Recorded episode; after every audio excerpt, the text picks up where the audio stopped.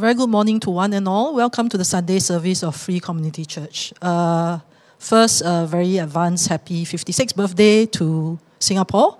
I hope everybody has been enjoying this long weekend and had a good rest. So, as we come together to worship God together at this time, let us join our hearts with a call to worship. Come in, come in and sit down. You are a part of the family. We are We are lost and we are found, and we are a part of the family. We know, God, that we who have gathered here are a part of the family. But we also know that the family is much bigger still. There are, There are people we don't understand. There are people we disagree with. There are people we don't like. There are people who don't like us. Challenge us, God, to expand our vision of family. Until We see all of creation as one big family. Amen. Amen. So, as uh, the government has just reviewed the Phase 2HA regulations, etc., uh, FCC is also looking forward to slowly opening up. So, please do uh, keep a lookout for any new announcements of what's going to happen in the near future. But at this time, we would like to invite the worship team to come up and lead us in a time of worshiping together.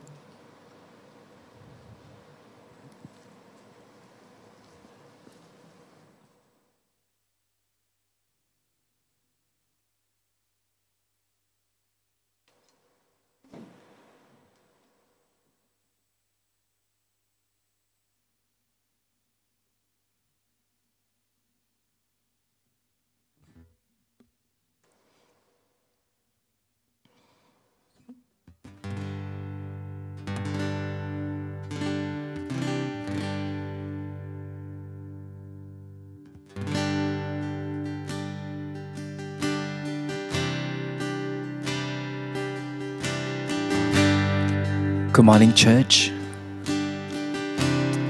How are you doing?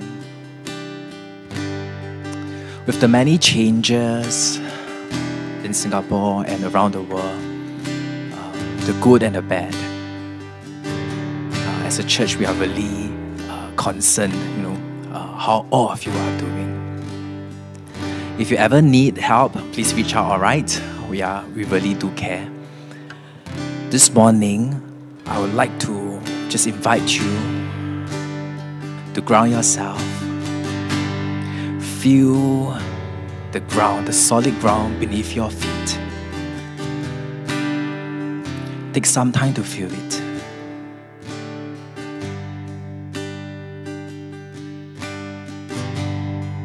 And so also take some time to focus on your breath.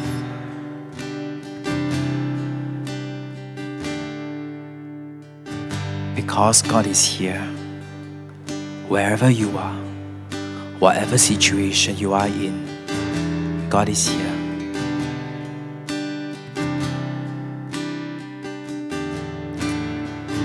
When you're ready, join us in this time of worship.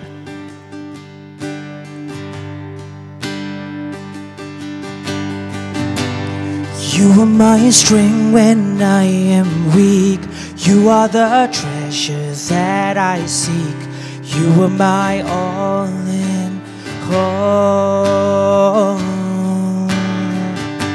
Seeking you as a precious jewel.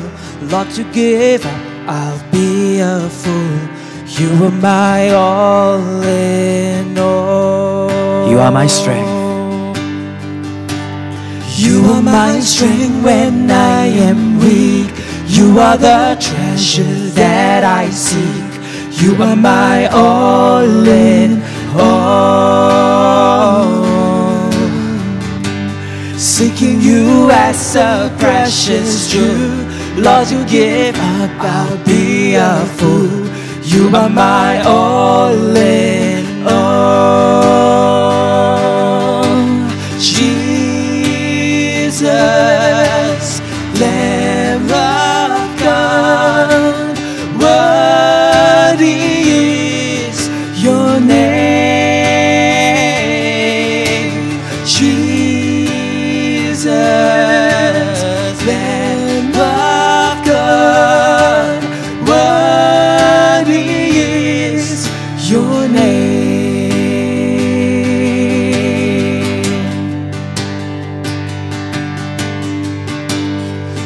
my sin, my cross, my shame.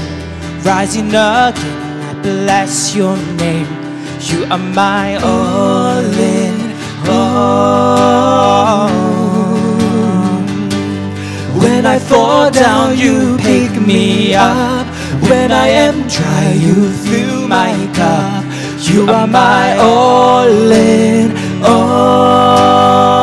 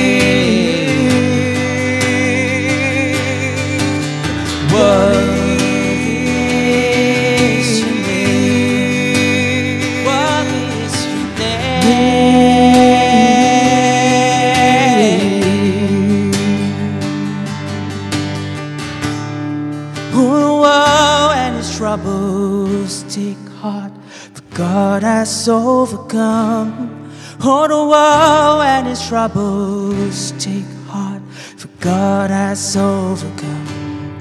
Oh, the woe and his troubles take heart, God has overcome. Oh, the woe oh, and his troubles take heart, God has overcome. Sing it out. On the woe and his troubles take heart, God has overcome.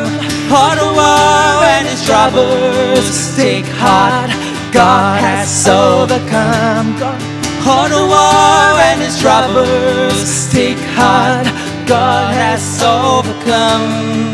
The woe and his troubles take heart, God has overcome. God our justice, God our grace, God our freedom.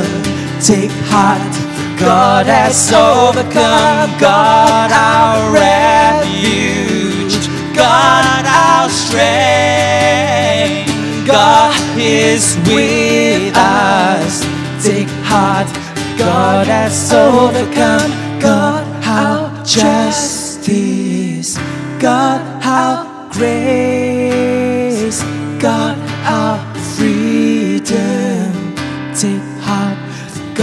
Has overcome. God, our refuge. God, our strength. God is with us. Take heart, for God has overcome. Take heart, for God has overcome. Take has overcome. We can overcome. Take heart, we can overcome. Take heart, we can overcome.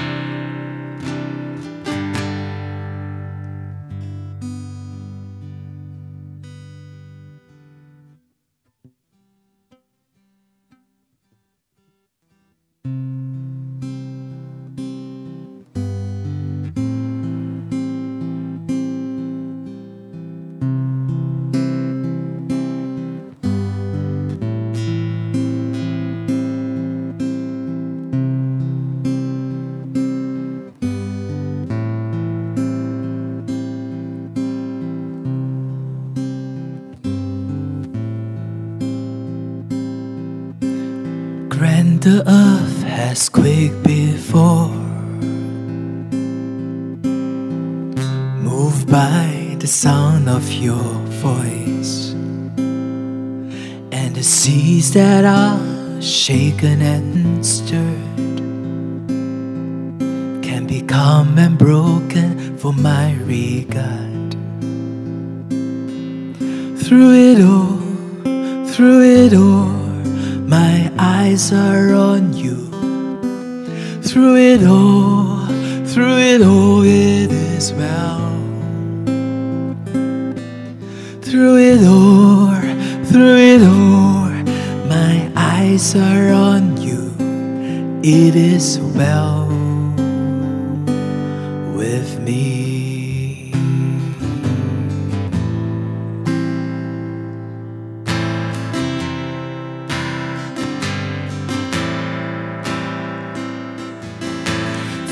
it for me to not believe.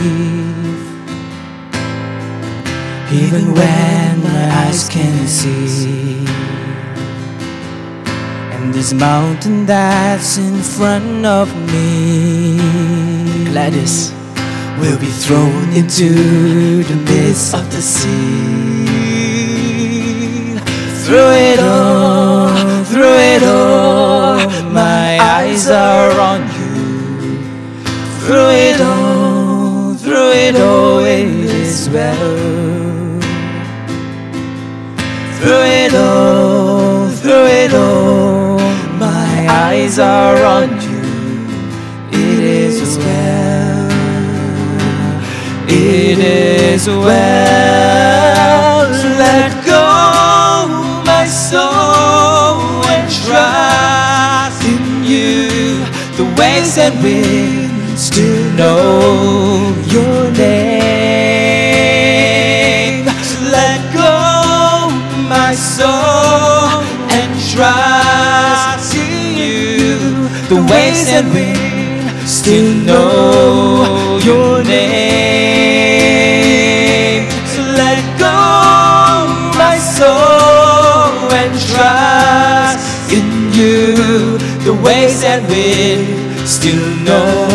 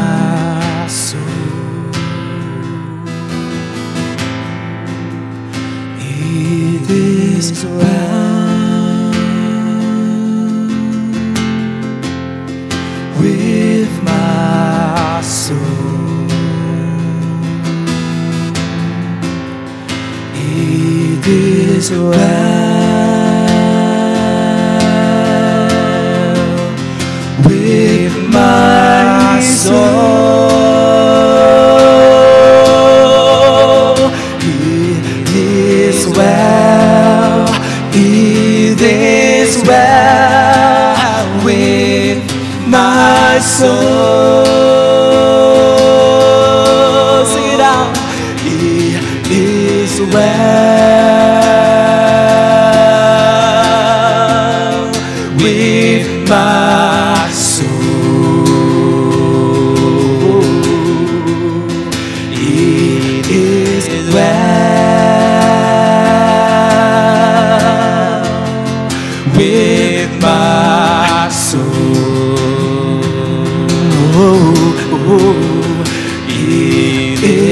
well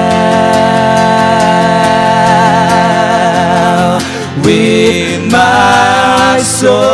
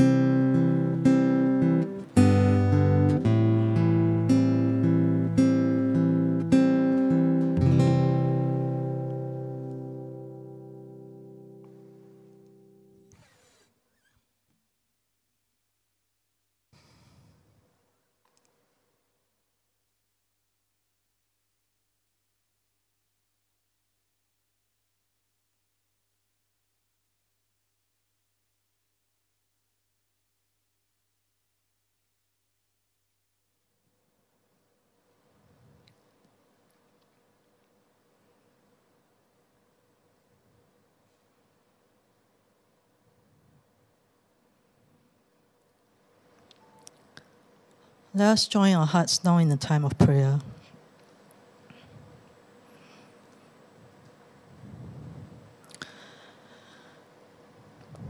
God, indeed, may it be as the songs we sang just now, that no matter what our situation is, whether good or bad,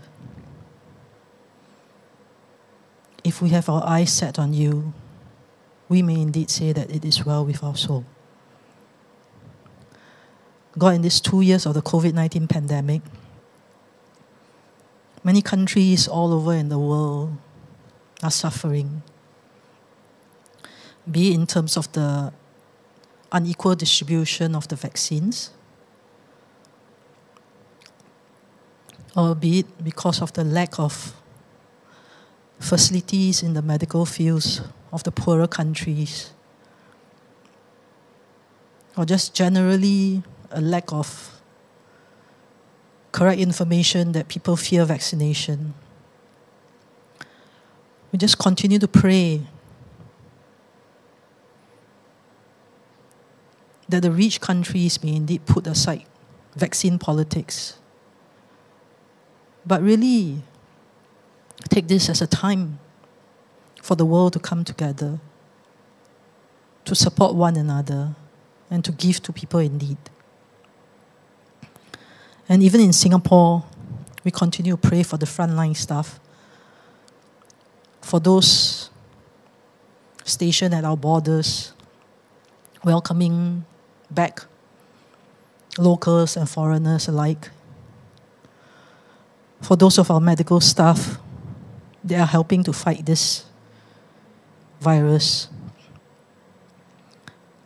We continue to pray for the wisdom of the people in charge, that we may actually get out of this situation in good shape. But we pray that vaccination will not be another status that divide us like race or religion.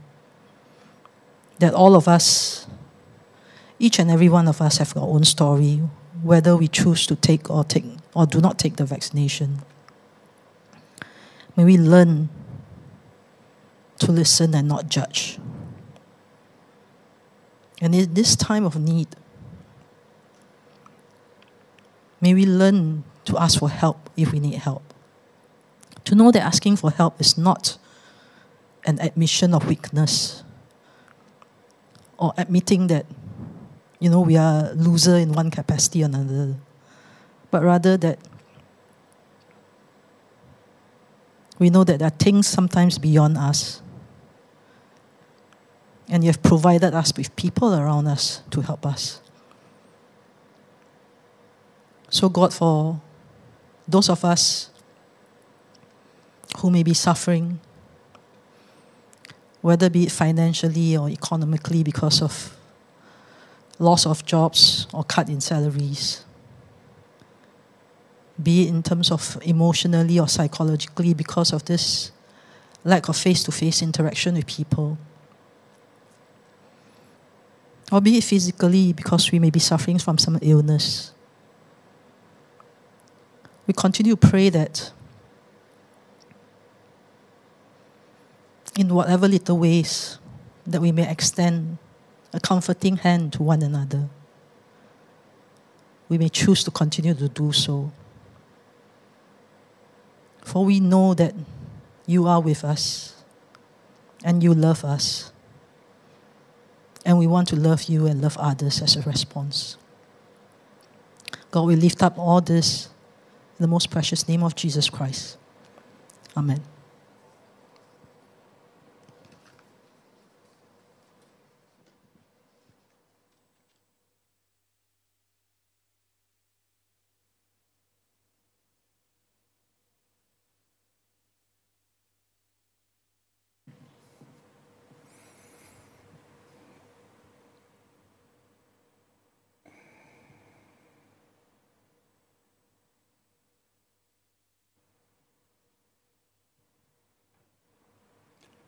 Good morning, church. My name is Gary, and we are so glad that you're here with us online as we go into the Word today together. A big welcome if you are joining us for the first time, whether you are joining us here live right now this morning or watching us sometime in the week ahead. We're so glad you're here with us. If you're joining us this morning live, one big benefit is that we can collectively come together to contribute to this sermon using menti.com.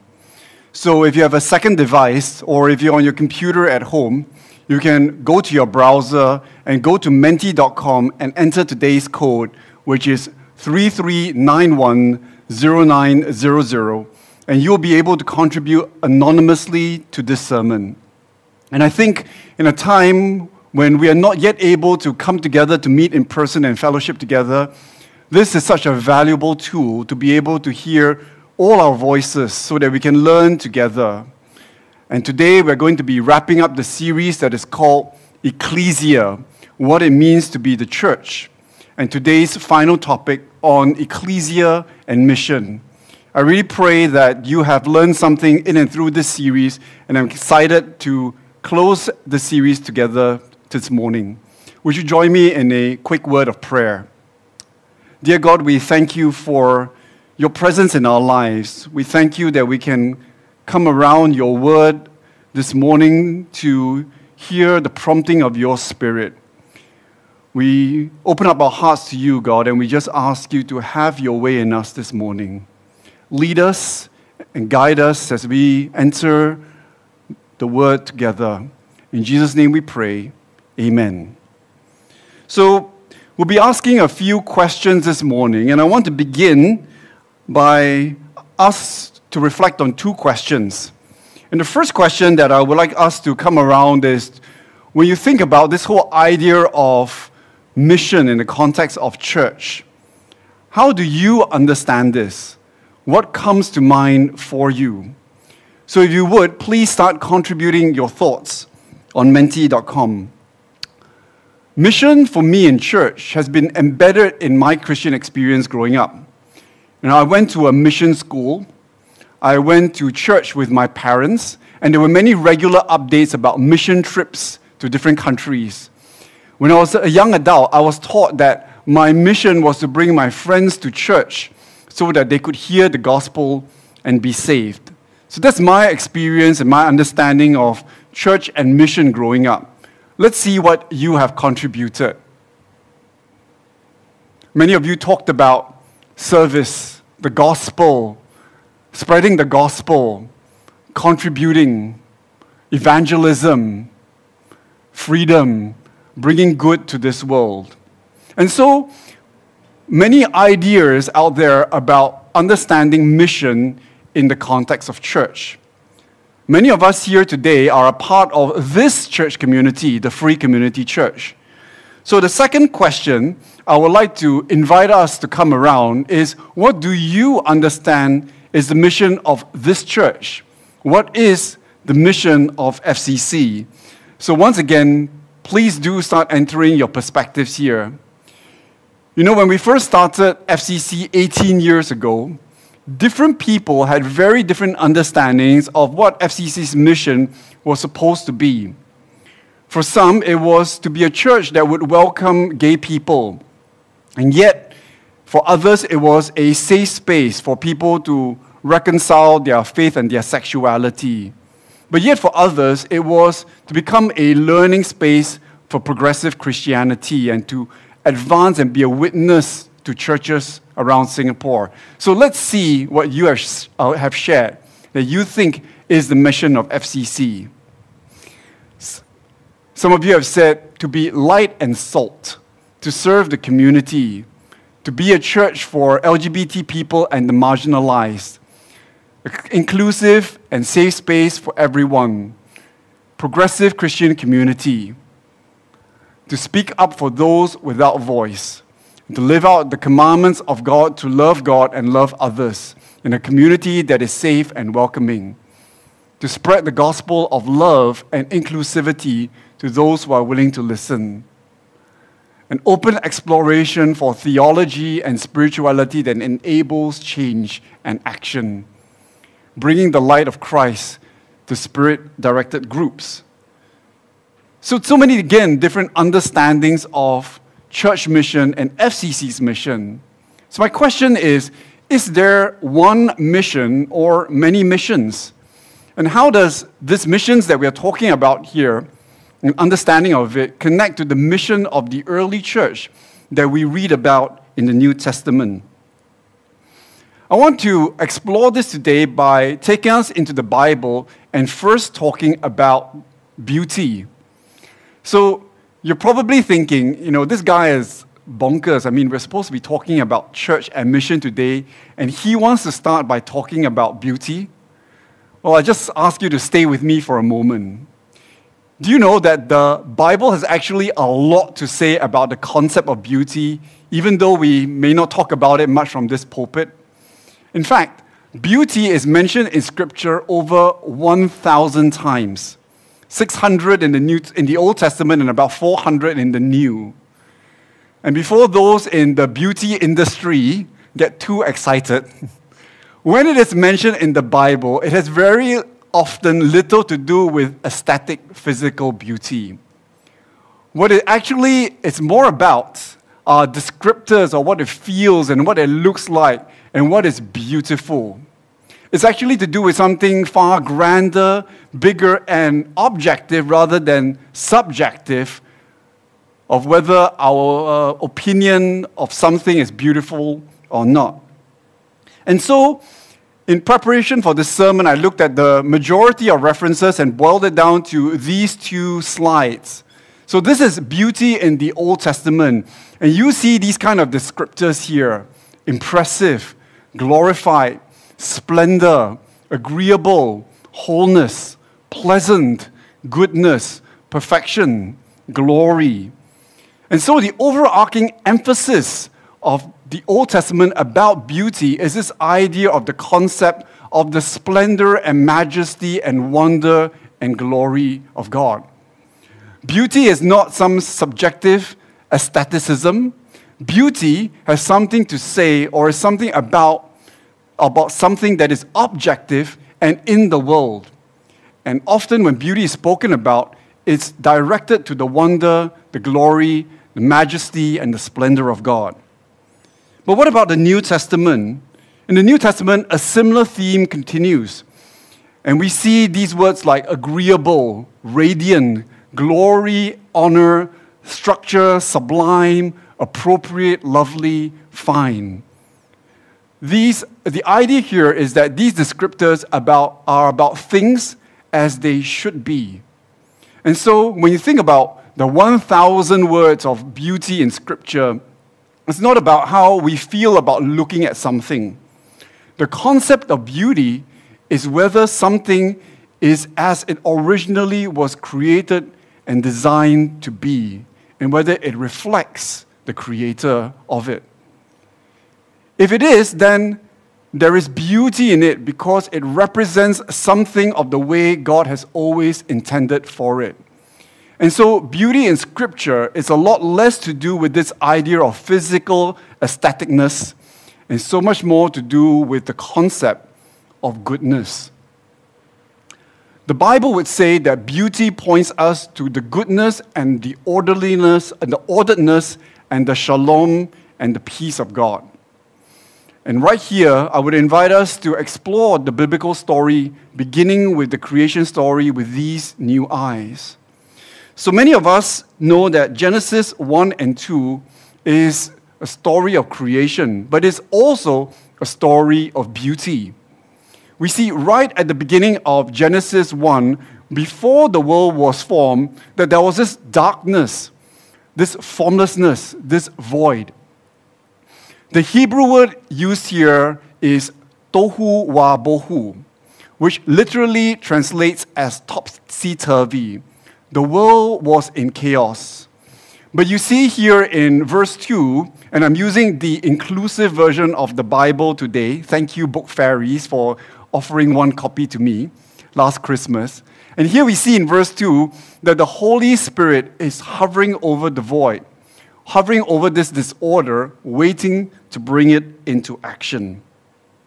And then God speaks. And in that speech, the Holy Spirit moves out of chaos and comes, and out of chaos comes order. And God creates and forms and shapes. And at the end of the first day, God declares something over what God has made. God declares it, it is good. Now, when God says it is good at the end of the day of creation, God is not making a moral ethical statement here. God is not saying that this is morally good. No, what God is saying here is that previously there was chaos, formlessness, darkness, void, but now there is light and land and water and animals and birds and trees and life. It is just as I had designed it to be. This is good. And the word good here is actually translated in Hebrew as beauty. This is God saying that this is beautiful. God is saying, This is the way I intended it to be. It was chaotic then, but now it is ordered. There wasn't life in it then, and now there is life and relationship in it. And so, this is why at the end of the sixth day, the narrative says that God created the pinnacle of God's creation humanity, you and me. And at the end of that day, God doesn't say that it's good, God declares that it is very good. So, there's this extra emphasis of beauty in humanity. And you might ask yourself, why? And it is because all of us, every one of us, have been made in the divine image of God. We are imago Dei. You and I, and every person, bears the reflection, the likeness, the image of the divine. So, what the Bible says in Genesis 1 and 2 is that not only has God created a beautiful world, God has created a very beautiful humanity. So if you're near someone, whether you're at home or you know you're here in the production team, please go tell them and look them in the eye and say, "You are very beautiful." Now, if you're not near someone, would you please remind someone else in the YouTube chat window, "You are all very, very beautiful." The creation story is fundamentally about God establishing the order that God intended between all of creation, whether it is humanity and God, humanity and themselves, humanity and one another, and humanity and creation. And God calls this ordering beautiful, good, whole, the way it was intended. Shalom. Then God tells humanity to go do something, and I'm going to read it first from the NRSV which we are much more familiar with. And so I'm going to be reading from Genesis chapter 1 and verse 28. And it says, God blessed them. God blessed the first humans and said to them, Be fruitful and multiply, fill the earth and subdue it, and have dominion over the fish and sea, and over the birds of the air, and over every living thing that moves upon the earth. And so God says now to humanity, I want you to go now, be fruitful, multiply, subdue the earth, have dominion. And I want to stop here and talk about two words that pop out for me subdue and dominion. In the way we understand this today in the English, modern English context, these words have a military connotation to mean control, to dominate. And so many times when we think about, you know, us having dominion over creation, we think of the word having domination over creation. But here, the root word for subdue in Hebrew is kabash, which is better understood as to cultivate or work to bring something into order. And the phrase dominion, or rada in Hebrew, is better understood to have the responsible, the responsibly, the responsibility to manage or to steward something. So dominion means to be responsible to manage or to steward. And this is radically different from our usual understanding of exploiting and dominating creation for our own gain. In translations like the Inclusive Bible, they've actually changed these words to more accurately already reflect the correct interpretation. And that's why I'm referring here to the more traditional NRSV.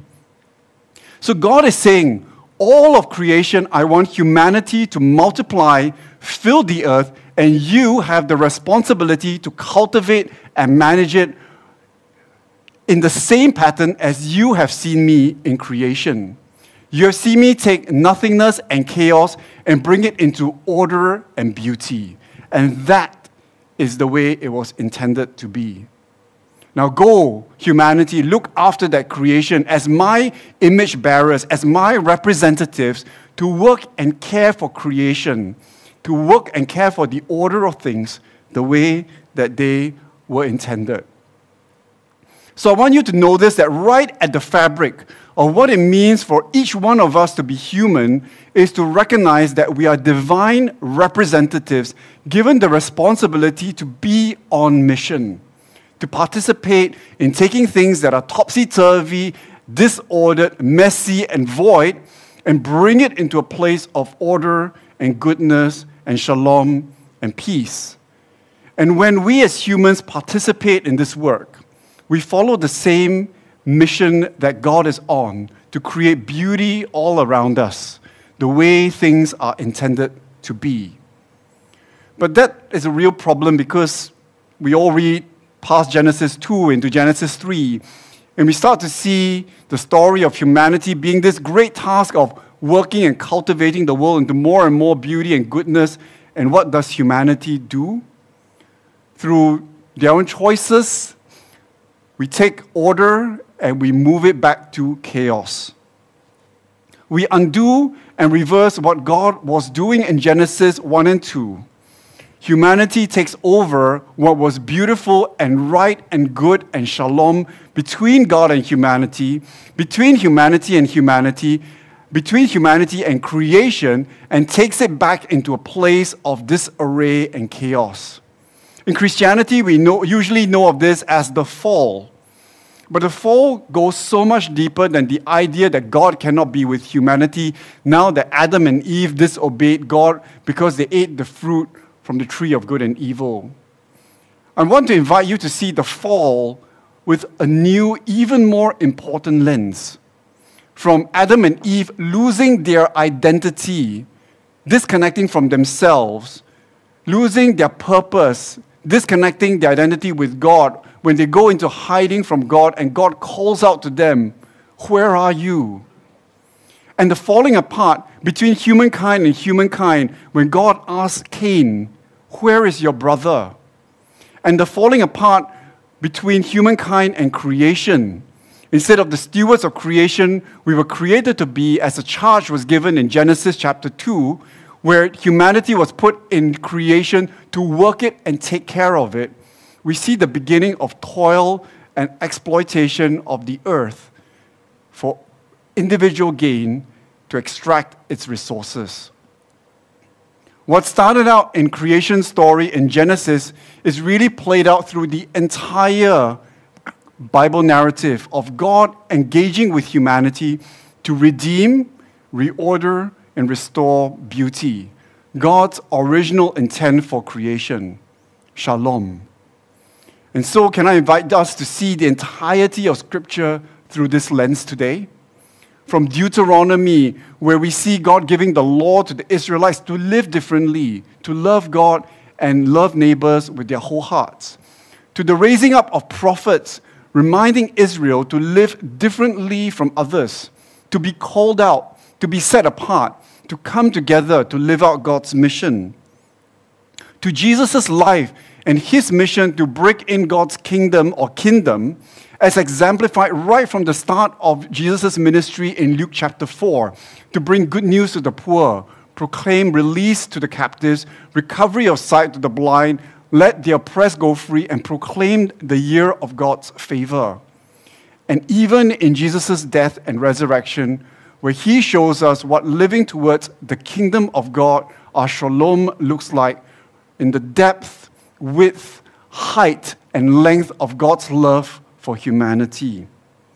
To the call of the first disciples to go and make disciples, or what it means, disciples just means committed followers of this mission of God to all nations, beginning first in their community in Jerusalem, and then into Judea, Samaria, and then to everywhere and everyone until we get to Acts chapter 1, verse 8, where the promise of the Holy Spirit comes out on the early disciples so that they would be these witnesses across the earth.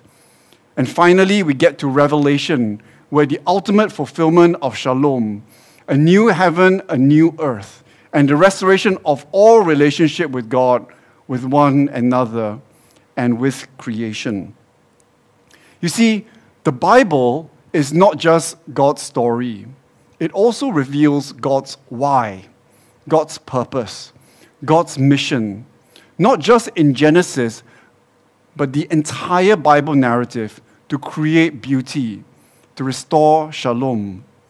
And that is the same call for everyone to that same mission from Genesis through to Israel in the Old Testament, through to the lives of the first disciples following Christ, to the gathering of the first ecclesia or church in Acts.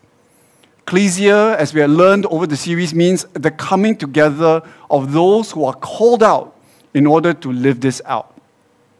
And so, to be connected with God's mission is what it means to be the church. And everything the church does should be to fulfill that mission. One of my favorite verses of scripture puts it this way from the message version, I'm reading Ephesians chapter 1, verse 22 to 23. And it says, At the center of this, Christ rules the church. The church, you see, is not peripheral to the world, it's not somewhere else, a different planet. The ch- world is peripheral to the church. The church is Christ's body in which God speaks and acts, and by which God fills everything with God's presence. And so, the mission of the church is to bring Jesus' mission to life. And the mission of Jesus has always been to bear witness to this core mission that all of humanity is on, being called out from the beginning of creation to participate with God, to witness, to be a foretaste, which means to model, and to be instruments of God's image bearers, as God's image bearers, and as God's hands and feet to restore beauty, to move towards shalom, to make things the, back to the original intent of the way things ought to be. So, what does this mean for you and for me today? Well, I'd like to share three things. The first thing I think it means as a church, what it means to be the church needs to change from a place that we go to to a fellowship of diverse relationships. Our mission is fundamentally about the restoration of relationships whether it's a relationship between us and ourselves, us and God, us and others, and us or us and creation. Because mission is fundamentally relational in nature, it is about individual participation in relationship with others. And this brings together this idea that the church is Christ's body, as we see in Ephesians chapter 1. In the letter to the church in Corinth, Paul lays this out using the analogy of the body. And here I'm reading from 1 Corinthians chapter 12, verse 14 to 22. Indeed, the body does not consist of just one member, but of many. If the foot would say, Because I am not a hand, I do not belong to the body, that would not make it any less a part of the body. And if the ear would say, Because I'm not an eye, I do not belong to the body, that will make it that would not make it any less part of the body. If the whole body was an eye, where would the hearing be? If the whole body were hearing, where would the sense of smell be? Verse 18 But as it is, God arranged the members in the body, each one of them as He chose. If all were a single member, where would the body be? As it is, there are many members, yet one body. The eye cannot say to the hand, I have no need of you, nor the head to the feet, I have no need of you. On the contrary, the members of the body that seem to be weaker are indispensable. A body has different parts coming together. The body of Christ has different members coming together. Some parts don't look like other parts, don't work like other parts, but all parts are important. And that's why diversity is such a critical part of being the body of Christ because we recognize that those who are least like us have the most to teach us and contribute, not in spite of being different, but because of it. Koinonia, as we had learned, or our participating in relationship with others, is also where we have the opportunity to learn and relate to those who are not like us. We are all created with different personalities, we all have different experiences, and learning to cultivate these relationships. Can you see this as being missional? So let me ask you a question. What is one relationship for you that comes to mind where there is not yet shalom, where you can't say yet that this relationship is beautiful? It is the way that is intended. This could be within the church or outside of the church. It could be someone that you are partnering with in ministry or someone at home. Or maybe you might come to mind a once close friendship or even a colleague at work that you just feel this bitterness in your mouth every time you think about it. By being a steward and cultivating these relationships, can you see that you are actually being the church and you are actually being missional. And I will ask us all to consider the one thing that we need to do with these relationships that you have put up to restore it from disorder to greater beauty and greater goodness. What do we need to do here? For some of us, it could be taking the very f- big first step of forgiving the person for the hurt and the brokenness that they have caused, or even seeking help with that relationship. So that's number one. Let's move on to number two. What it means to be the church needs to now change from a common set of beliefs to a common way to live. Moving from a common set of beliefs to a common way to live. Missions has traditionally been associated with conversion from one set of beliefs to another to get as many people into the club so that once you die, as many as people as possible will be assured of their place in heaven and that Christ can come back. But here in Ephesians chapter 1, we see that the focus of the role of the church instead is to represent God speaking and acting. So here again in from the message it says in which God speaks and acts. Now, there is a lot of scholarship and a lot of people who have talked about how the church should speak and act. One of the um, fathers of contemporary missional church movement is Bishop Newbigin, and he says that in all ways that the church speaks and acts, it is to be a sign, an instrument, and the foretaste of the kingdom of God, the way things were intended to be. And at FCC, we have been working on understanding what does this look like for our community over the years. And we believe that God speaks and acts when we come together as the body of Christ to speak and act, which means that each one of us comes together to contribute and to participate in that speaking and that acting.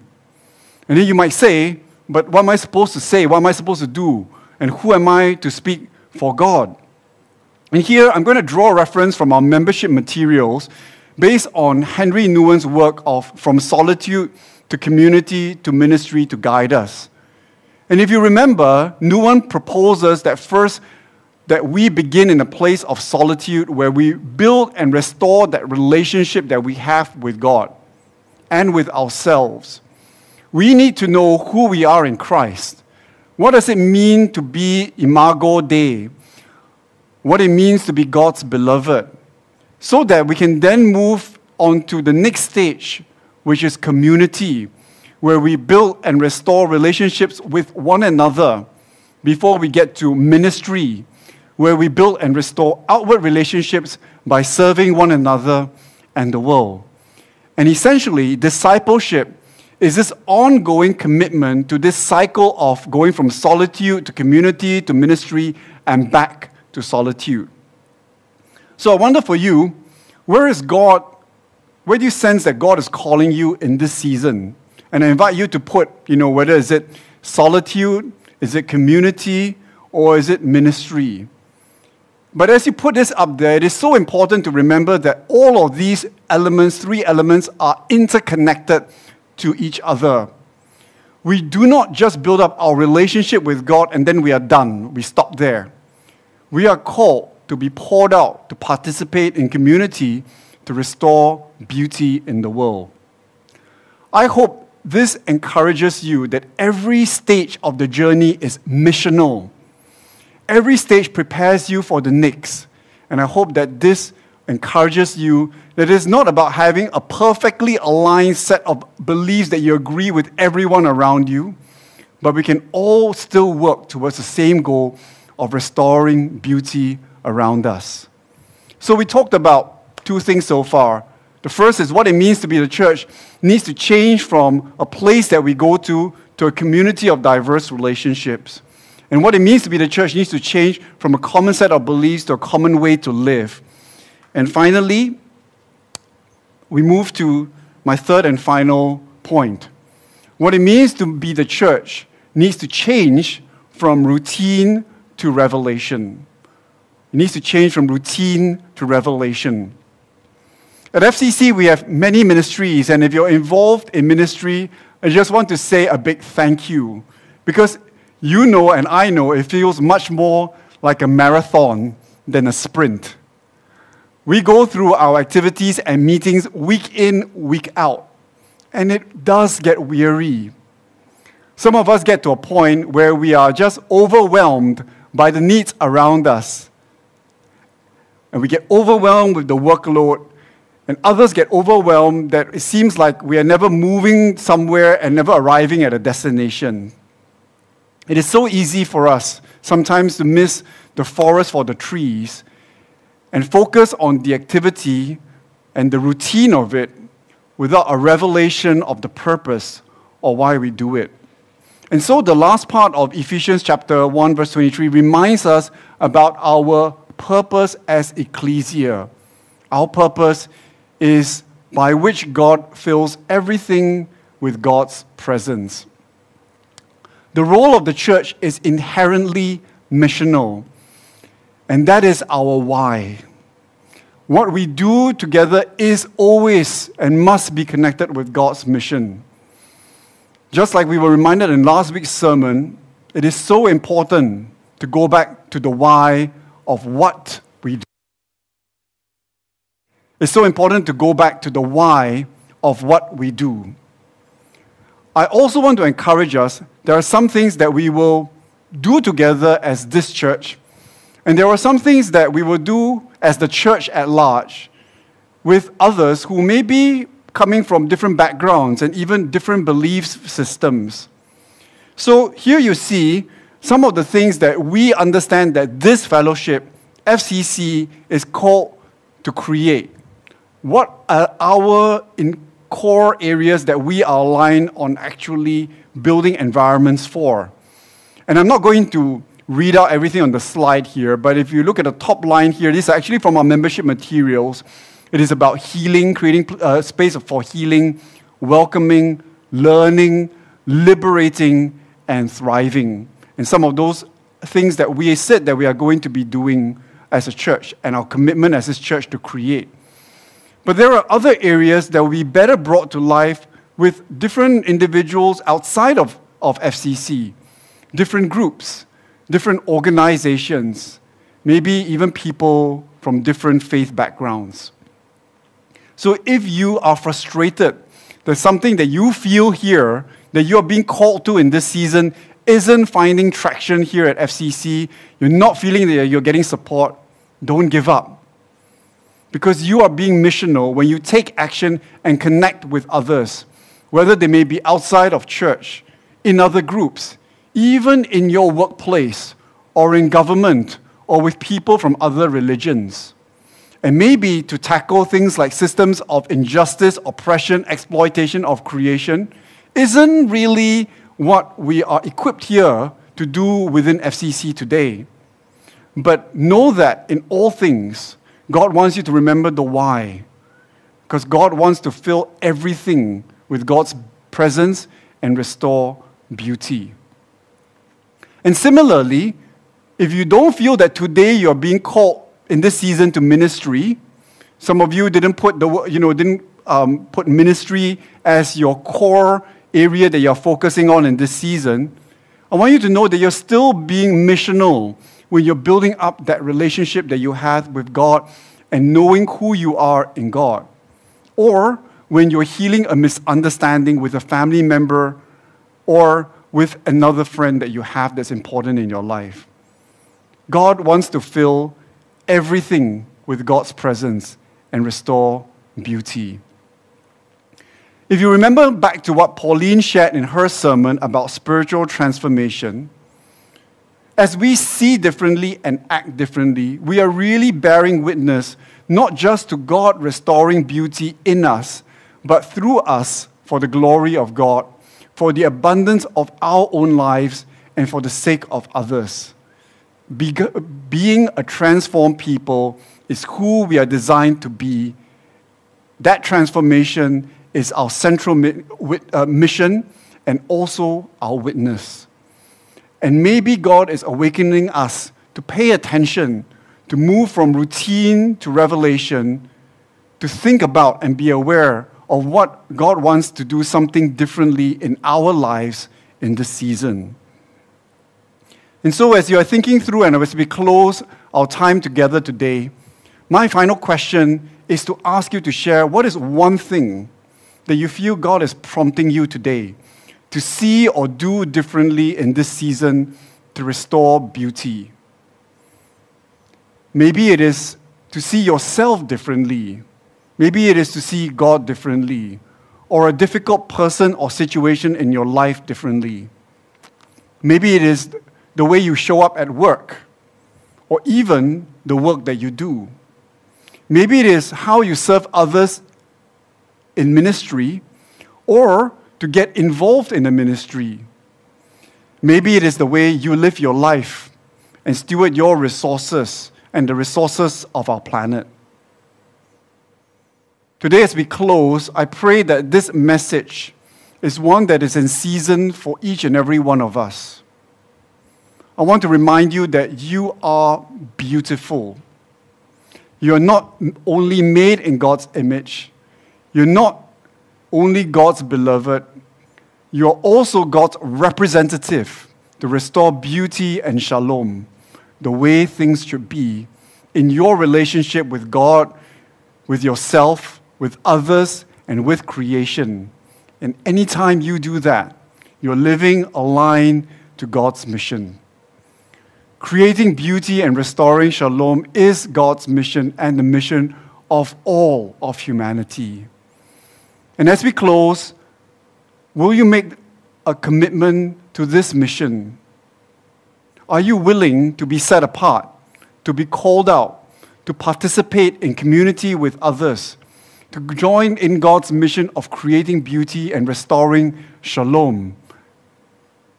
For some of us, making this commitment to the thing that we have written may be a struggle. Some of us may feel like we cannot in this season. We have to focus on our work. We need to make ends meet.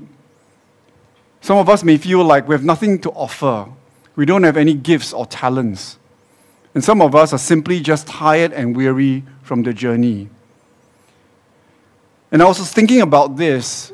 I want to encourage you with a passage of scripture that God was encouraging me with, and I was reminded of. And I'm going to close with these two passages of scripture. The first one is from Haggai chapter 2, verse 4 and 5. And this was written in the time when the Israelites had returned from captivity in Babylon and they were tasked to rebuild the house of God. And so God raises the prophet Haggai to speak into the lives of the people because, like so many of us, they too were discouraged. They were weary. They met a lot of opposition and they decided to abandon the work of building God's house. And Haggai chapter 2, verse 4 and 5 is a, is a promise to the people who were doing the work. And it says, Be strong, all you people, and now get to work, for I am with you. My spirit remains among you just as I promised. So do not be afraid. This same promise that was given to the Israelites is the same promise that I believe that God is speaking to you and to me today. The same spirit that was there hovering over the void at creation. The same spirit that stayed with the Israelites rebuilding the temple. The same spirit that descended upon Jesus. The same spirit that's poured out on the disciples is the same spirit that is with you. God is with you God is saying, You go and I will show. You commit to my mission and I will anoint you for the journey and I will be with you. You are not in this alone and you will never will be. So I wonder for how many of us that is something that we need to hear from God. But that's not the only promise. The second promise comes from the next verses from uh, Haggai chapter 2, verse 6 and 9. And it says here, for this is what the Lord says In a little while I will shake the heavens and the earth and the oceans and the dry land. I will shake all the nations, and all of the treasures of the nations will be brought to this temple. I will fill this place with glory. The silver is mine and the gold is mine, says the Lord. The future glory of this temple will be greater than its past glory, and in this place I will bring peace. And God here is speaking to the people of Israel about rebuilding the temple, saying, Don't worry. Don't worry about the resources. Don't worry about how it's going to happen. Because when you commit to the journey, you will see me move.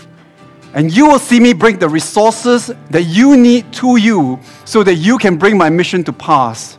You are God's temple, and you will glorify God, and you will thrive and prosper and be blessed and have peace even as you bring peace.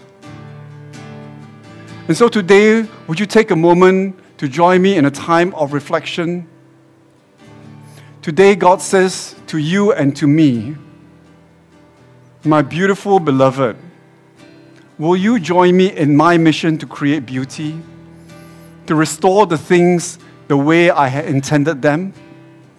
All I ask is for you to say yes to follow me and I will anoint you, pour out my spirit on you, bless you, go before you, make a way for you, and bring you peace.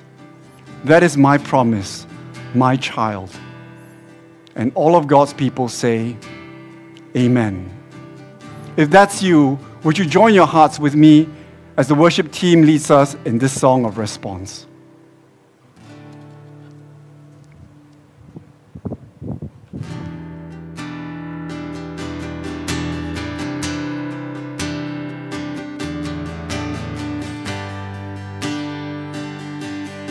So here I bow to lift you high, Jesus.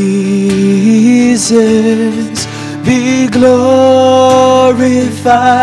in all things for all my life. I am yours forever yours. So here I bow to lift you high, Jesus. Be glorified in all things for all my life. I am yours forever yours.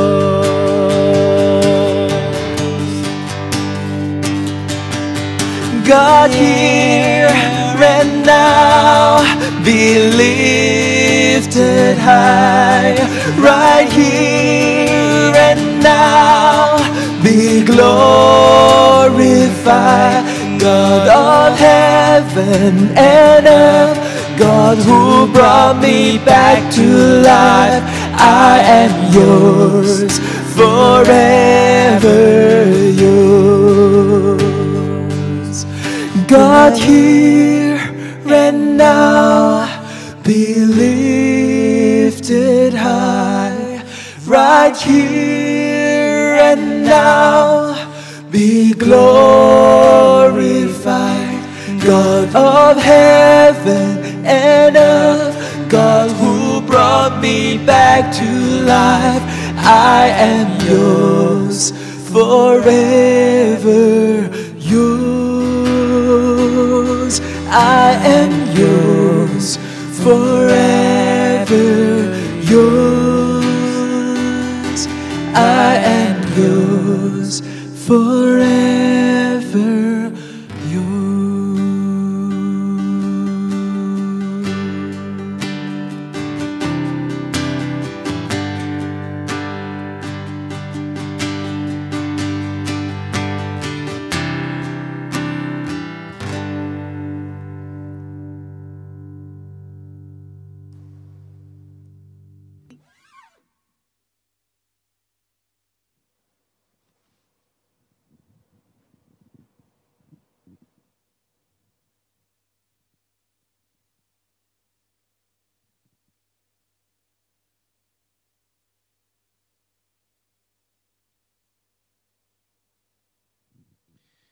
We come to a time of Holy Communion.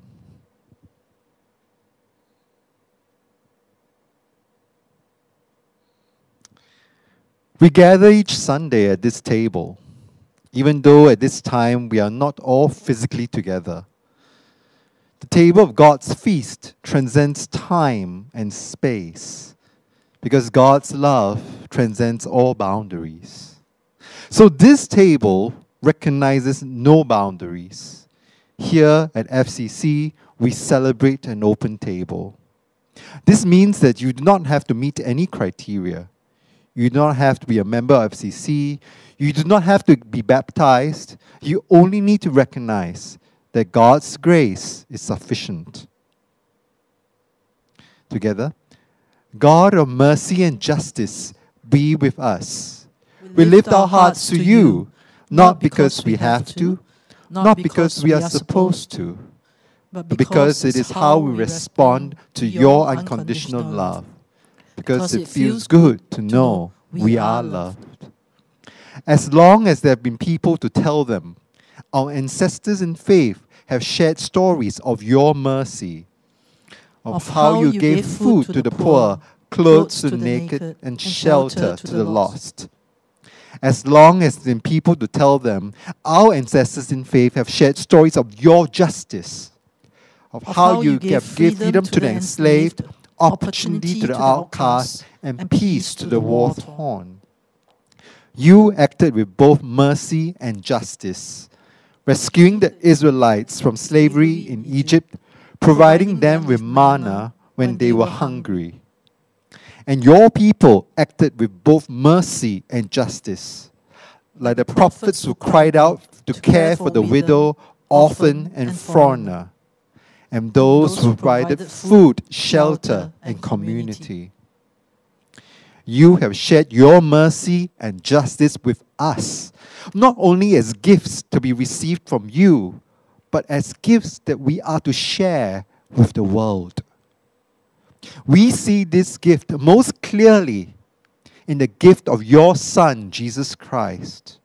Jesus showed us what a life of mercy and justice looked like.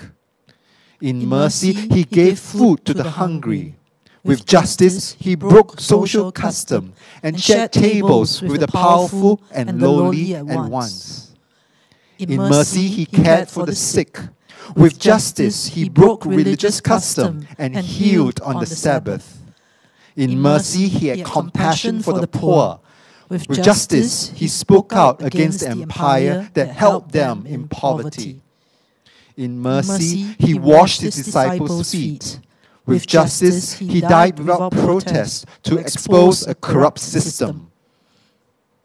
On the night he was handed over to the unjust system that killed him, he protested by sharing a meal with his friends.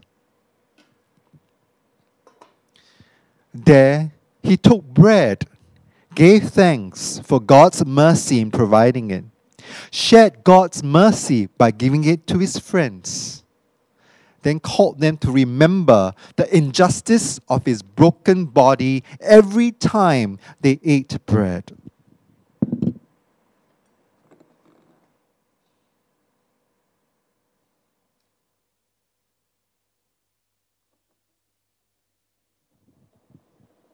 After they ate, he took the cup, gave thanks for God's mercy in providing it, shared God's mercy by giving it to his friends, then called them to remember the injustice of his spilled blood every time they drank wine.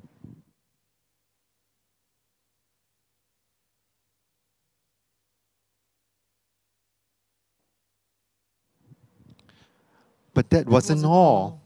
God's mercy and justice burst forth when Jesus died, and his resurrection gave hope to all those who hunger for mercy and thirst for justice. God will always equip those who seek to share mercy and justice. Even death cannot stop God's incredible grace. So we ask God's Holy Spirit to be poured out on this meal, on these gifts of mercy, bread and juice that we may remember Jesus' ministry of mercy and justice, that these gifts of mercy may become for us the body and blood of Christ, so that we may show mercy and do justice, not just for ourselves, but for the transformation of the world. Now, may I invite uh, stewards to come and distribute elements for those who are present. For those of you at home, I invite you to prepare elements, uh, things that represent the elements. Could be a biscuit, could be water, could be bread, could be grape juice. These are elements to represent Jesus' body and blood for us.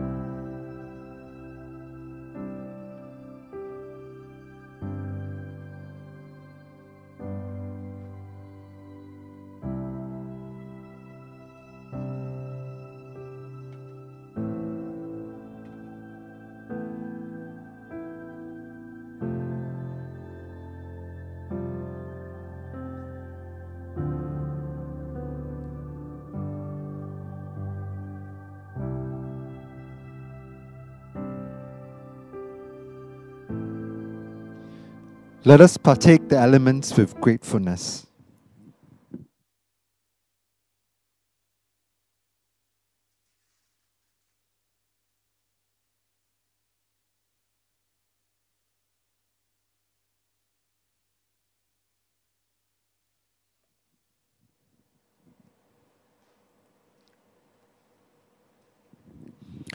May I invite those who are present to stand as you are willing and able and join in the prayer of communion. Together, God, God, through through this this meal, we pray that your grace will empower us to do justice, to offer mercy, and to do so with humility. You have given us your Son as an example and your Holy Spirit as advocate. Give us the courage to do your work in the world. Amen. Thank you.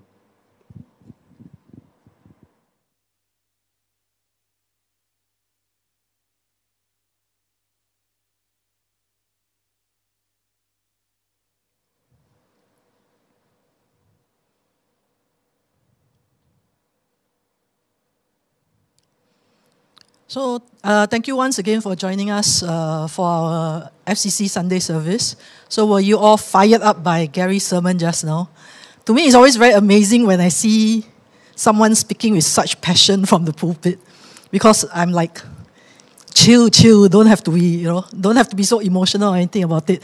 But indeed, it is very, very encouraging, because a lot of times when we feel that uh, we are very tired and we want to give up, uh, one of the quote that always uh, kind of encourages me is, is, is this quote attributed to Oscar Wilde that says, uh, All saints have a past and all sinners have a future. So I think we can make choices every day in our life, be it every day, every hour, every minute, every moment, that it doesn't matter what you have or have not done in the past, but that the choice that you make now that you want to live for God and you want to follow God's will is what will bring us through, I mean, through all the situations that we are in. So if you found yourself uh, being encouraged by what Gary has shared, uh, do press the like button on our YouTube, on the YouTube video, and please subscribe to our channel so that the algorithms can actually share this video to more people who might who might be helped by by, by what he has shared. So thank you once again, Gary. Uh, now uh, we'd like to just uh, invite uh, those who are new to FCC who would like to find out more about us uh, and you'd like us to keep in touch with you, whether you have just joined us for the first time online or you have just been anonymously joining us online for the past few months or even the past year. If you'd like to uh, let us keep in touch with you, please uh, leave your details at fcc.la slash scc welcome. And you can get to know us at the newcomers meeting, which is on last Sunday of every month. So if you are interested, please email info at freecomchurch.org. Actually, a lot of our announcements is actually in the two minutes video that is before the service at 10.30. So I, I do realize that, you know, once you put out a video, people get used to it and people just skip, skip the video and just ignore it. But a lot of our basic information is there. So if you'd like to find out more and any basic information, the videos are there for you. So please uh, watch the video either before the service or wait till the end of service. There's also another two, two minutes video sharing this basic information to all of us. Uh, today we also like to update on the giving that uh, has is up to date till July, end of July 2021. Uh, the board has the board and the leaders of this church has actually committed to giving an update every month so that uh, everybody knows uh, what is uh, our so far uh, our offering that we have collected. So I'm very very happy to say that for the general fund we are actually very very up to date uh, at 58.7 percent, and for building fund we are actually ahead. We are at 65 percent versus 58.3 percent. So uh, thank you to all those who have generously given to us. Our general fund is for the uh, general upkeep of the church and the services and everything, including the, the salary of our staff, of the pastors and our staff. And the building fund is for paying off the mortgage and building up a building fund so that when there is a need, we have money as a backup and a support. So we like to continue to give thanks uh, for all those who have given and also For all those who are willing to give, uh, the following slide will show you the ways that we can actually uh, you can actually contribute and give to church. So for you can give by scanning the two PayNow codes. One is for general fund and one is for building fund. So by scanning the above QR codes, you can actually give to ch- church. You can also give by credit card at freecomchurch.give.asia, but that only goes to the general fund. And please note that there's an administrative fee associated by giving through credit card. So we encourage you to give us uh, via PayNow. So let's just uh, uh, give thanks for this.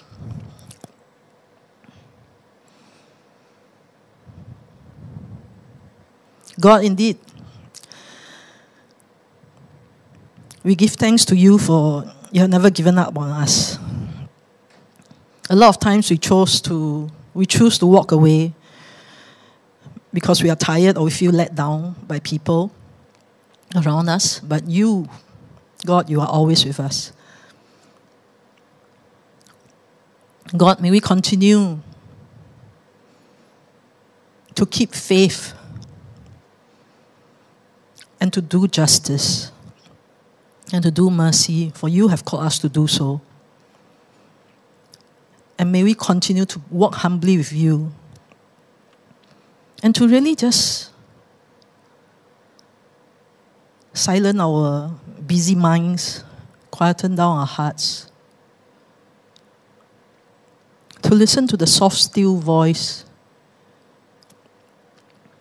so that we may know your calling for us as individuals, as community, and as a church. God, we continue to seek your guidance and your wisdom in all that we do. And, we, and in all that we do, we lift up all things to you. In Jesus' most precious name we pray. Amen. So now we are coming to the announcement segment of the service. Uh, the first announcement is uh, volunteers are still needed. I mean, even as the as Singapore continues to open up, uh, we do know that the online service will not be given up, and it is a very very uh, needed aspect of uh, FCC Church Sunday service. So if you are interested to help out in the production ministry, uh, whether helping out in the sound, in the video, in the visual, in the producing of the entire online service, uh, drop us an email at info at freecomchurch.org. Uh, we'll bring you to a informational uh, walk around of what is involved behind the scenes. You do not need to have any technical skills. Uh, you can all learn on the job. So please uh, join us in the production ministry if you are willing to help us. Next. So are you 30 years or younger? If you look at this meme, yeah.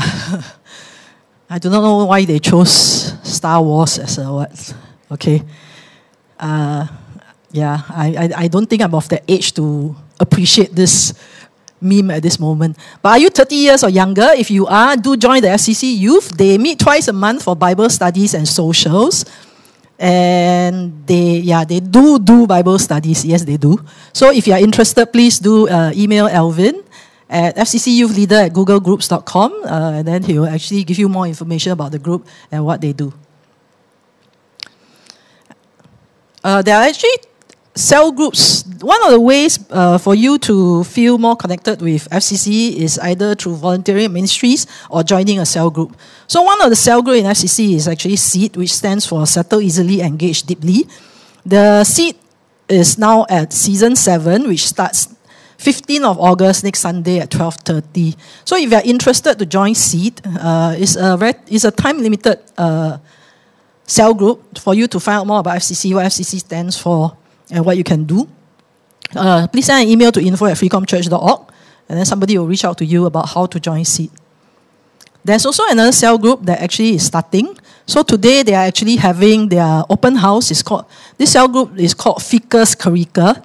So if you join this, if you like join the open house, it's today at 1.30 p.m. to 3.30 p.m. So you may contact on Telegram at Lipspeak and at Lex Heho. Or if not, you can also send an email to info at freecomchurch.org. They also send you a link so that you can actually join this six-month-old cell group who is looking to welcome you. And they'll tell you what Ficus Carica mean during this open house. So now uh, let's invite Pastor Pauline to come on and give the benediction.